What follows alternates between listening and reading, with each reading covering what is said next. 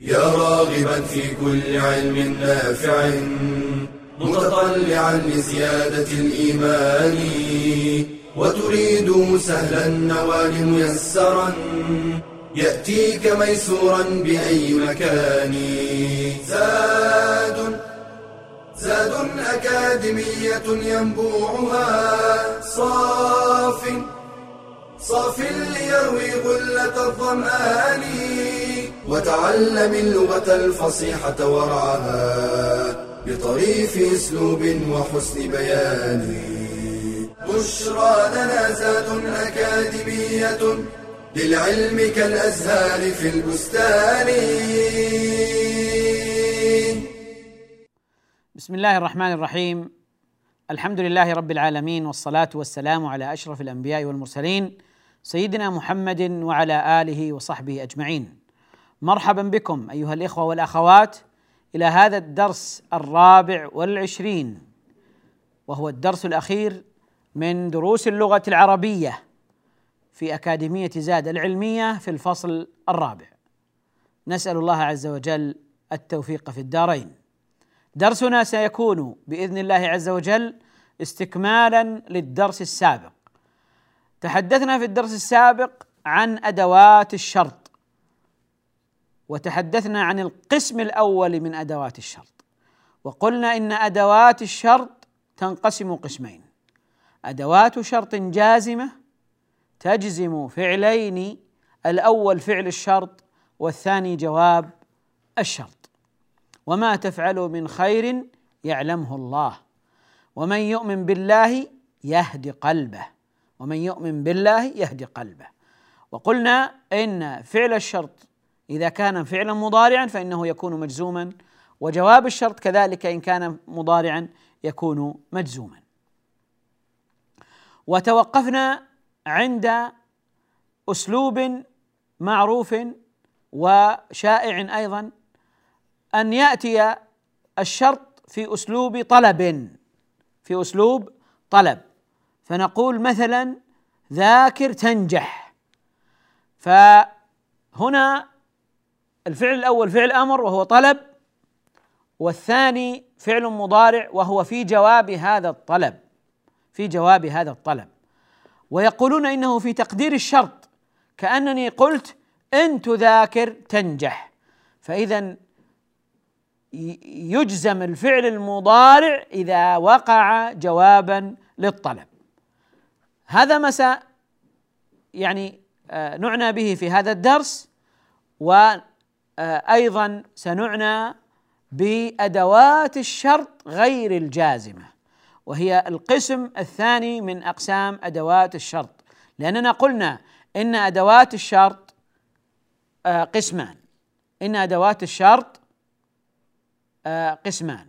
القسم الأول أدوات شرط جازمة والقسم الثاني أدوات شرط غير جازمة. فسنأخذ أدوات الشرط غير الجازمة. لكن قبل ذلك نتحدث عن جزم الفعل المضارع في جواب الطلب وسيكون ذلك في اللوحة التعليمية.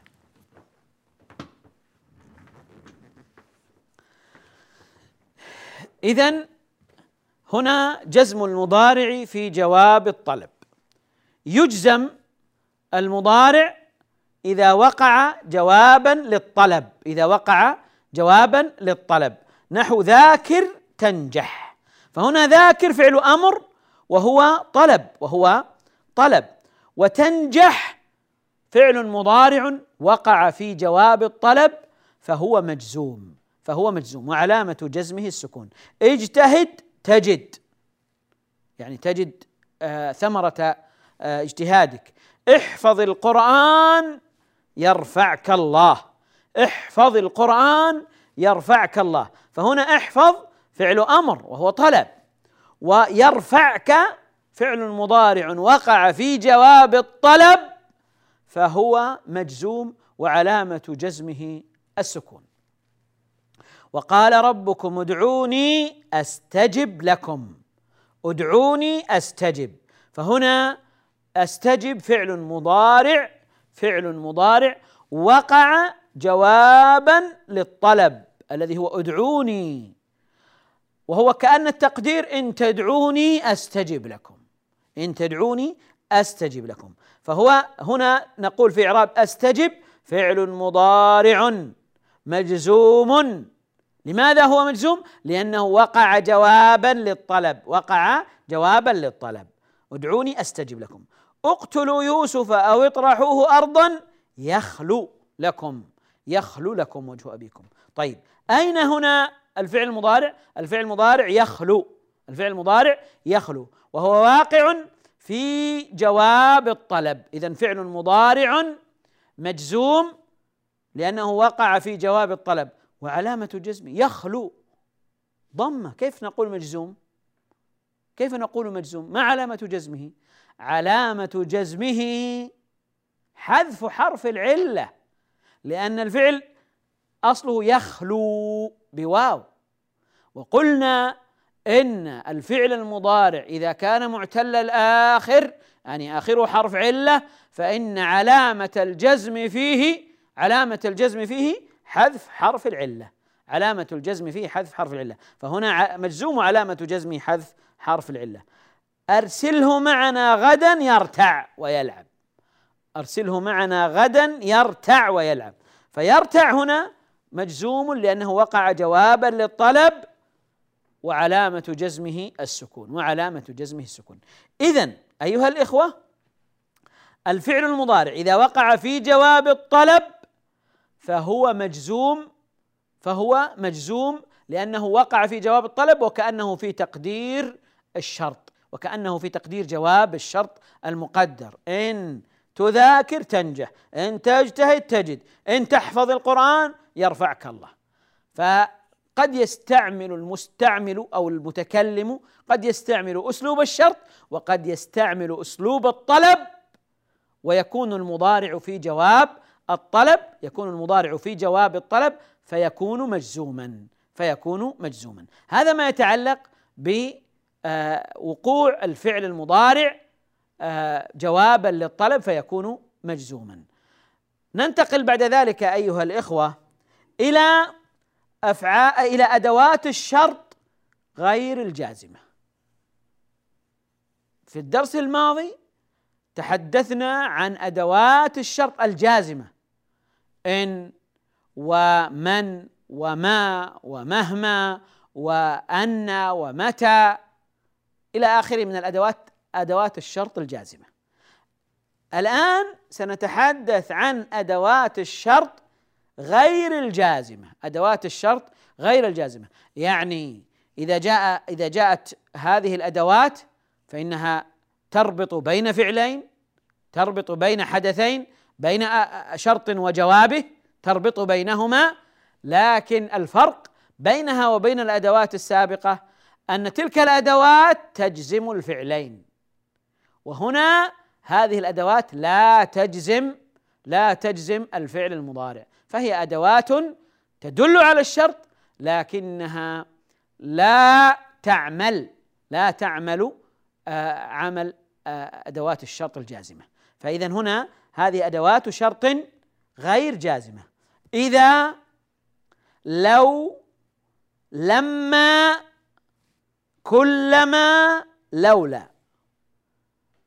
وأرجو أن تنتبهوا إلى ضبطها. إذا وليست إذ إذا ها لو لما كلما لولا. هذه هي أدوات الشرط غير الجازمة. ويلحق بلولا لوما. لولا ولوما. طيب. و يعني آه، حينما نقول إذا إذا آه، عرفت الله كنت أكثر خوفا منه. إذا عرفت الله كنت أكثر خوفا منه. فهنا شرط. وهنا عندنا فعل عندنا فعلان للشرط. لكن إذا هذه لا تجزم الفعل المضارع. لا تجزم الفعل المضارع. وهكذا بقية هذه الأدوات فإنها تأتي للشرط لكنها لا تجزم الفعل المضارع فهي أدوات شرط غير جازمة. فاصل أيها الإخوة ثم نواصل بإذن الله. بشرى لنا أكاديمية للعلم كالأزهار في البستان.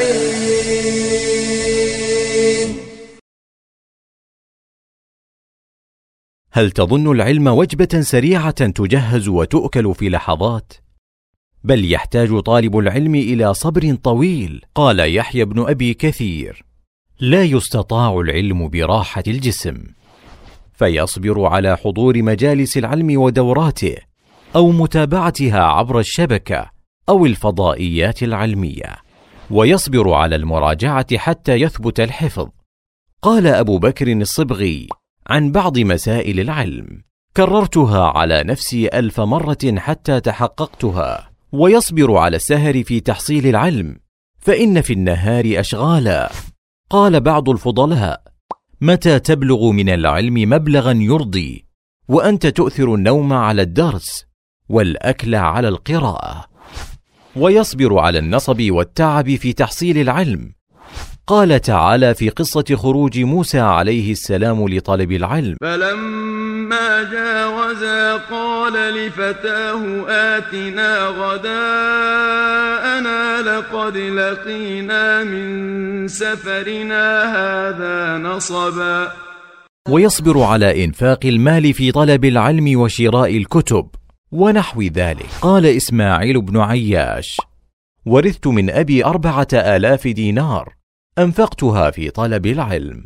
فاصبر على طلب العلم حتى تنال طرفا منه. واسأل الله المزيد. قال تعالى وقل رب زدني علما.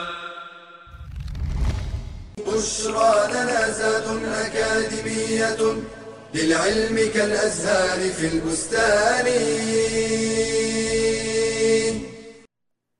بسم الله الرحمن الرحيم. أيها الإخوة نواصل الكلام والحديث عن أدوات الشرط غير الجازمة. هذه الأدوات كما سبق هي إذا ولو ولما وكلما ولولا. إذا إذا جاء نصر الله والفتح ورأيت الناس يدخلون في دين الله أفواجا فسبح بحمد ربك. إذا قدم أخوك فأعنه. آه، اذا شرط شرط. ولذلك هذه إذا هي آه، معناها الظرفية لكنها أيضا تدل على الشرط فهي شرطية شرطية. أيضا معناها الشرط آه، تربط بين فعلين الثاني متوقف على الأول. لو لو تقول مثلا لو جاء أخوك فأكرمه. لو جاء أخوك فأكرمه. و أو لو جاء أخوك لأكرمته. لو جاء أخوك لأكرمته. وهذه لو ها لو حرف امتناع لامتناع. حرف امتناع لامتناع. ما معنى حرف امتناع لامتناع؟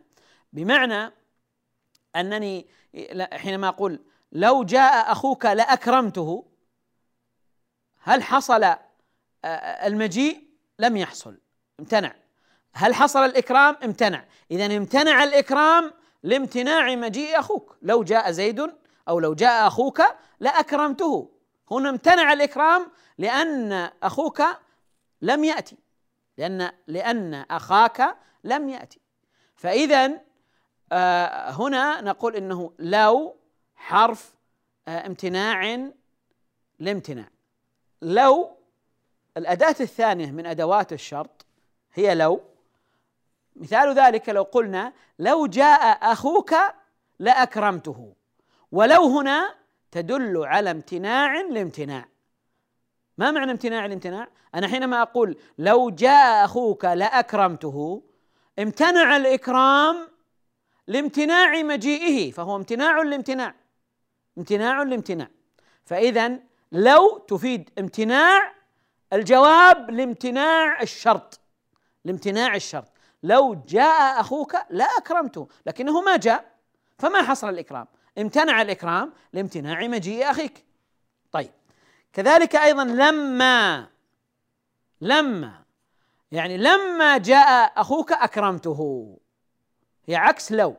لما جاء أخوك أكرمته. يعني في الوقت يعني هذا ظرف يعني في الوقت الذي جاء أخوك أكرمته لما جاء أكرمته فحصل إكرامه في الوقت الذي جاء فيه لما جاء أخوك أكرمته. آه كلما أيضا هذه أدوات شرط بين آه آه أمرين يعني تربط بين أمرين كلما أوقدوا نارا للحرب أطفأها الله. كلما أوقدوا نارا للحرب أطفأها الله. فهنا فعل الشرط أوقدوا كلما أوقدوا نارا للحرب والجواب أطفأها الله أطفأها الله. فهذه أيضا أداة شرط لكنها غير جازمة لكنها غير جازمة. وهنا تنبيه مهم أيها الإخوة إلى خطأ يقع فيه بعض المتحدثين وبعض الكاتبين حينما يكررون كلما. يقولون كلما آه، ازددت علما كلما ازددت معرفة بربك سبحانه. كلما فعلت كذا كلما كان كذا. كلما آه، جاء إليه كلما أحسن إليه. هذا لا تكرر كلما. لا تدخل كلما على الجواب إنما تدخل على فعل الشرط. كلما آه، أحسن إليك أخوك أحسن إليه. كلما فعل كذا افعل كذا. كلما وهكذا. كلما أوقدوا نارا للحرب أطفأها الله. لم تكرر كلما. فهي اداه شرط وهي غير جازمة لكنها لا تكرر مع الجواب. لولا هذه أيضا أيضا أداة شرط لكنها لا تجزم وهي تدل على امتناع لوجود. امتناع لوجود. يعني حينما نقول لولا رحمة الله لهلك الناس. لولا رحمة الله لهلك الناس. حرف امتناع لوجود. امتنع الهلاك لوجود الرحمة. امتنع الهلاك لوجود الرحمة. فإذا لولا حرف امتناع لوجود فيمتنع وقوع الجواب لامتناع الشرط أو امتناع فعل الشرط. لولا رحمة الله لولا رحمة الله لهلك الناس. لولا كتاب من الله سبق لمسكم فيما أفضتم فيه عذاب عظيم. امتنع العذاب لوجود آه، آه، كتاب سابق. كتاب من الله سبق. لولا كتاب من الله سبق لمسكم. إلى آخره. فاذا لولا حرف امتناع لوجود. أما لو فهي حرف امتناع لامتناع. امتناع لامتناع. يعني امتنع الجواب لامتناع الفعل أو الشرط. لامتناع الشرط. نأخذ آه نموذجا أيها الإخوة. اذا أدوات الشرط تربط فقط بين فعل الشرط وجواب الشرط فلا تجزم الفعل بعدها. فلا تجزم الفعل بعدها. فيكون الفعل بعدها مرفوعا إذا كان مضارعا ويعني يبقى على حاله وإذا كان فعلا ماضيا فسيكون مبنيا آه، لأن الماضي لا يتغير أصلا مبني. وهكذا. المهم أنها لا تجزم الفعل المضارع ولا يقع ما بعدها في موضع جزم أصلا. فهي أدوات شرط غير جازمة. قال الله عز وجل ولو شئنا لرفعناه بها ولكنه أخلد إلى الأرض واتبع هواه. فهنا امتنع الرفع لعدم امتنع الرفع لامتناع المشيئة. امتنع الرفع لامتناع المشيئة فهو حرف امتناع لامتناع. ولو شئنا لرفعناه بها ولكنه أخلد إلى الأرض. كيف نعربها؟ لو حرف شرط غير جازم. حرف شرط غير جازم. وشئنا إما نقول حرف شرط غير جازم أو نقول ذات شرط غير جازمة. فحرف شرط غير جازم. شئنا شاء فعل ماض مبني على السكون. لماذا هو مبني على السكون؟ لاتصاله بالضمير نا فهو مبني على السكون. لما بني على السكون آخره الهمزة آه، آه، سكنت الهمزة بنيت على السكون بني الفعل على السكون فسكنت الهمزة فالتقى ساكنان الهمزة والألف فحذفت الألف فحذفت الألف. لو شئنا. نا ضمير متصل مبني على السكون في محل رافع فاعل. في محل رافع فاعل. هذه آه نعم في محل رفع فاعل. لا رفعناه اللام واقعة في جواب لو. في جواب لو. جواب الشرط. ورفعنا رفع فعل ماض مبني على السكون. رفعناه. لاتصاله بنا. ضمير هذا. ونا ضمير متصل مبني على السكون في محل رافع فاعل. والهاء ضمير متصل مبني على الضم في محل نصب مفعول به. في محل نصب مفعول به. طيب. اذا آه، آه، لو هذه أداة شرط غير جازمة أداة شرط غير جازمة فهو حرف امتناع لامتناع ويعني يمتنع الجواب يمتنع الجواب لامتناع الشرط لامتناع الشرط. وهي لا تجزم لأنها من الأدوات من الأدوات غير الجازمة من أدوات الشرط غير الجازمة. وعليه فإن الفعل بعدها لا يكون في موضع جزم والجواب لرفعناه لو شئنا لرفعناه لرفعناه بها. هنا فعل الشرط وهنا جواب الشرط. ولكن في الإعراب آه، نكتفي ونقول فعل ماضي مبني ورفعناه فعل ماضي مبني وهكذا. فإذا هذه أدوات الشرط غير الجازمة آه، إذا آه، لو لما كلما لولا لوما وهكذا. هي أدوات شرط تربط بين فعل الشرط وجواب الشرط ولكن لا تجزم فهي أدوات شرط غير جازمة. فاصل أيها الإخوة ثم نواصل بإذن الله عز وجل. بشرى زاد أكاديمية للعلم كالأزهار في البستان.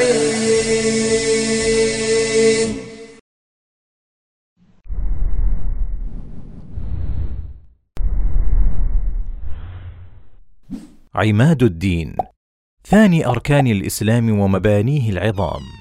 أول ما يحاسب عليه العبد يوم القيامة صلة بين العبد وربه. فضائل سامية وخصال عالية اجتمعت في عبادة واحدة إنها الصلاة. كما أنها تمحو الخطايا.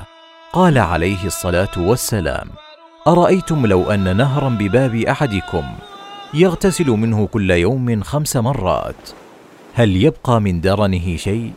قالوا لا يبقى من درنه شيء. قال فذلك مثل الصلوات الخمس. يمحو الله بهن الخطايا وتبعد الإنسان عن الوقوع في المعاصي والمنكرات. قال تعالى إن الصلاة تنهى عن الفحشاء والمنكر. فكيف لعاقل أن يرد كل هذه الهدايا والعطايا ويعرض نفسه لسخط الله وعذابه؟ فقد توعد الله المتهاون في أدائها فقال فخلف من بعدهم خلف أضاعوا الصلاة واتبعوا الشهوات فسوف يلقون غيا. وحين يسأل أهل النار عن سبب دخولهم فيها يكون أول جوابهم قالوا لم نك من المصلين. لذا جعل النبي صلى الله عليه وسلم بين الرجل وبين الكفر ترك الصلاة. قال الإمام ابن القيم رحمه الله لا يختلف المسلمون أن ترك الصلاة المفروضة عمدا من أكبر الكبائر وأن إثمه عند الله أعظم من إثم قتل النفس وأخذ الأموال ومن إثم الزنا والسرقة وشرب الخمر وأنه متعرض لعقوبة الله وسخطه وخزيه في الدنيا والآخرة. فدين بلا صلاة كبيت بلا عماد. فإنها ميزان النجاة وسبيل الفلاح. فاحرص على إقامتها وسلامتها. واتقوا يوما ترجعون فيه إلى الله. ثم توفى كل نفس ما كسبت وهم لا يظلمون.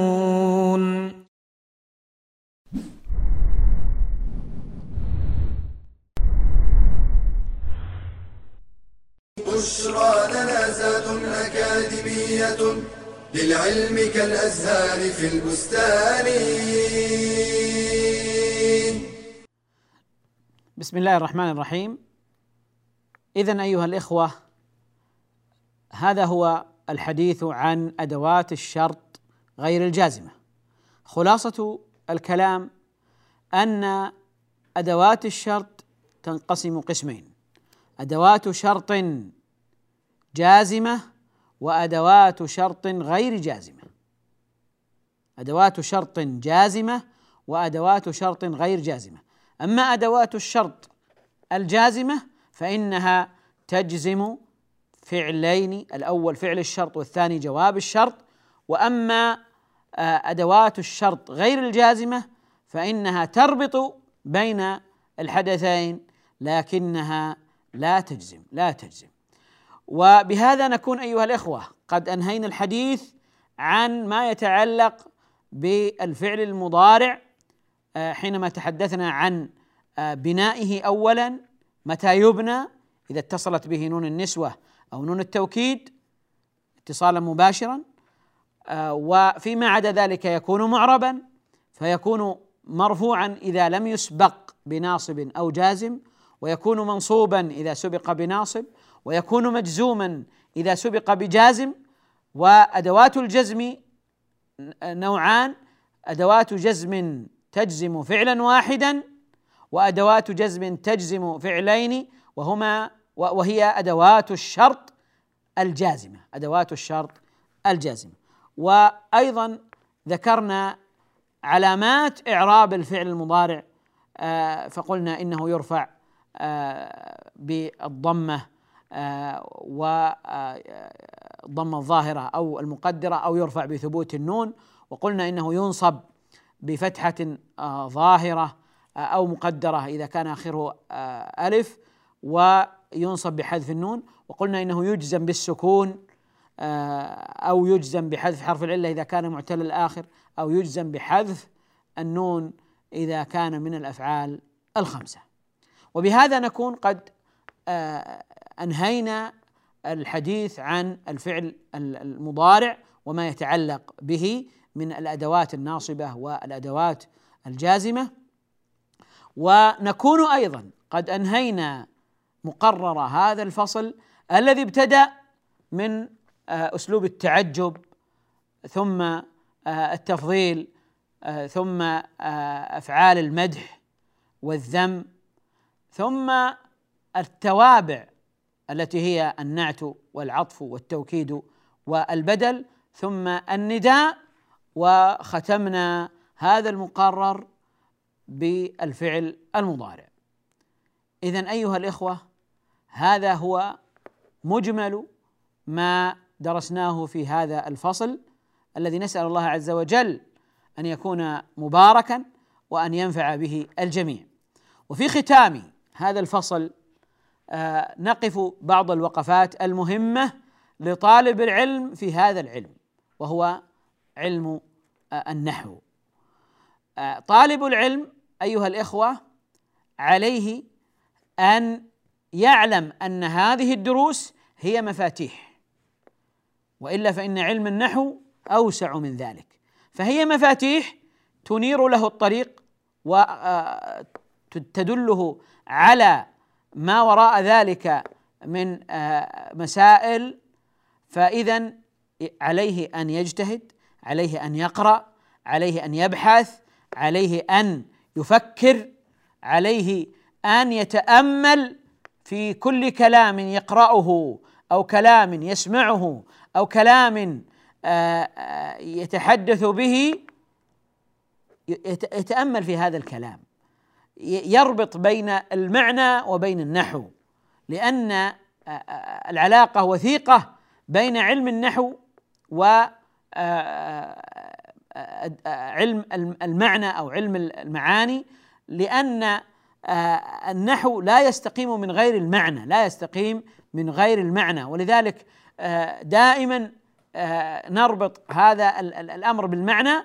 وإن كان النحو يهتم بالإعراب والبناء وإعراب الأواخر وتغير الآخر وما يتعلق به لكن أيضا هو مرتبط بالمعنى والنحو أعظم وأشمل من قضية الآخر وتغير الآخر والعلامات الإعرابية.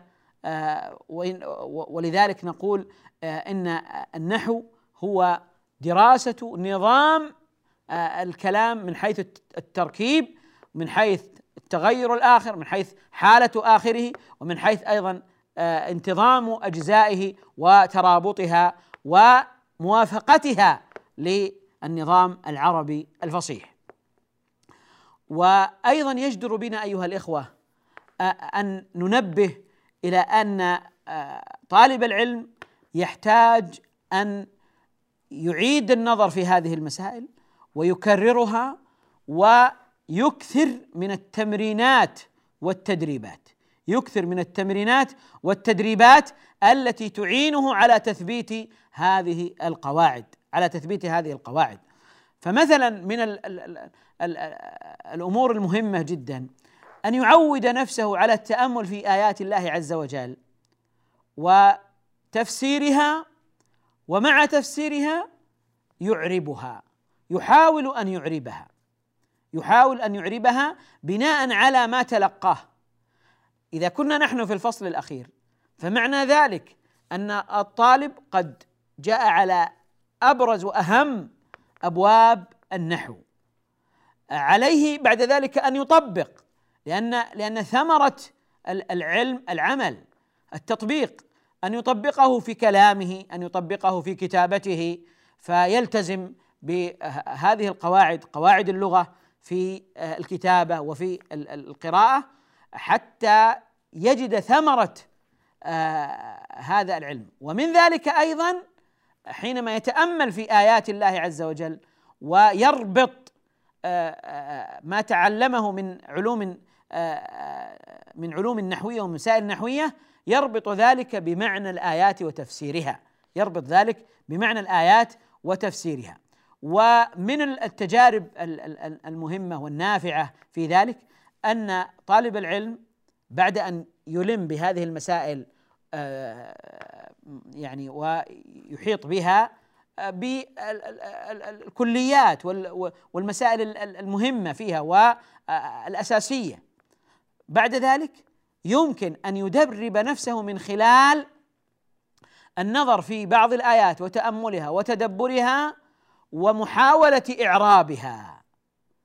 فمن المستحسن أن آه، يكون معه أحد كتب إعراب القرآن آه، أو آه، تطبيق فيه إعراب القرآن ولكنه لا ينظر في إعراب القرآن لا ينظر في إعراب الآية حتى يقف مع الآيات التي يريد أن يعربها يقف معها ومع تفسيرها ويفهم معناها ثم يبدأ في إعرابها مطبقا ما تعلمه من مسائل نحوية. فيعرب الكلمة الأولى اعرابا كاملا ويكتب إعرابه. يحاول يكتب إعرابه. إذا كتب الإعراب أمامه كتب إعراب الآية بعد أن يفهم معناها ويتأملها ويعرف تفسيرها يكتب هذه الإعرابات ويكتب إعراب كل كلمة بجوارها ثم بعد ذلك ينظر في كتاب إعراب القرآن أو في التطبيق الذي بين الذي في في جهازه ويقارن بين إعرابه وبين الإعراب الصحيح. يقارن. فإذا وجد الصواب اطمأن وعرف أنه آه، آه، يعني أدرك الحقيقة وأدرك الصواب ويثبت ما أدركه وإذا أخطأ يعرف الصواب ويعرف لماذا أخطأ وما سبب خطئه حتى لا يعيد خطأه مرة أخرى ويعرف الصواب ولماذا هو على هذا الوجه. ويدرب نفسه على ذلك حتى تصبح عنده ملكة الإعراب ومهارة آه، التفسير الإعرابي والتحليل الإعرابي. أسأل الله عز وجل أن يوفقنا جميعا للعلم النافع والعمل الصالح وأسأله سبحانه وتعالى أن يوفقنا لكل خير إنه ولي ذلك والقادر عليه. وفي ختام هذه الدروس أستودعكم الله الذي لا تضيع ودائعه. والسلام عليكم ورحمة الله وبركاته. يا راغبا في كل علم نافع متطلعا لزيادة الإيمان وتريد سهلا النوال ميسرا يأتيك ميسورا بأي مكان. زاد زاد أكاديمية ينبوعها صاف صاف ليروي غلة الظمآن. وتعلم اللغة الفصيحة ورعاها بطريف أسلوب وحسن بيان. بشرى لنا زاد أكاديمية للعلم كالأزهار في البستان.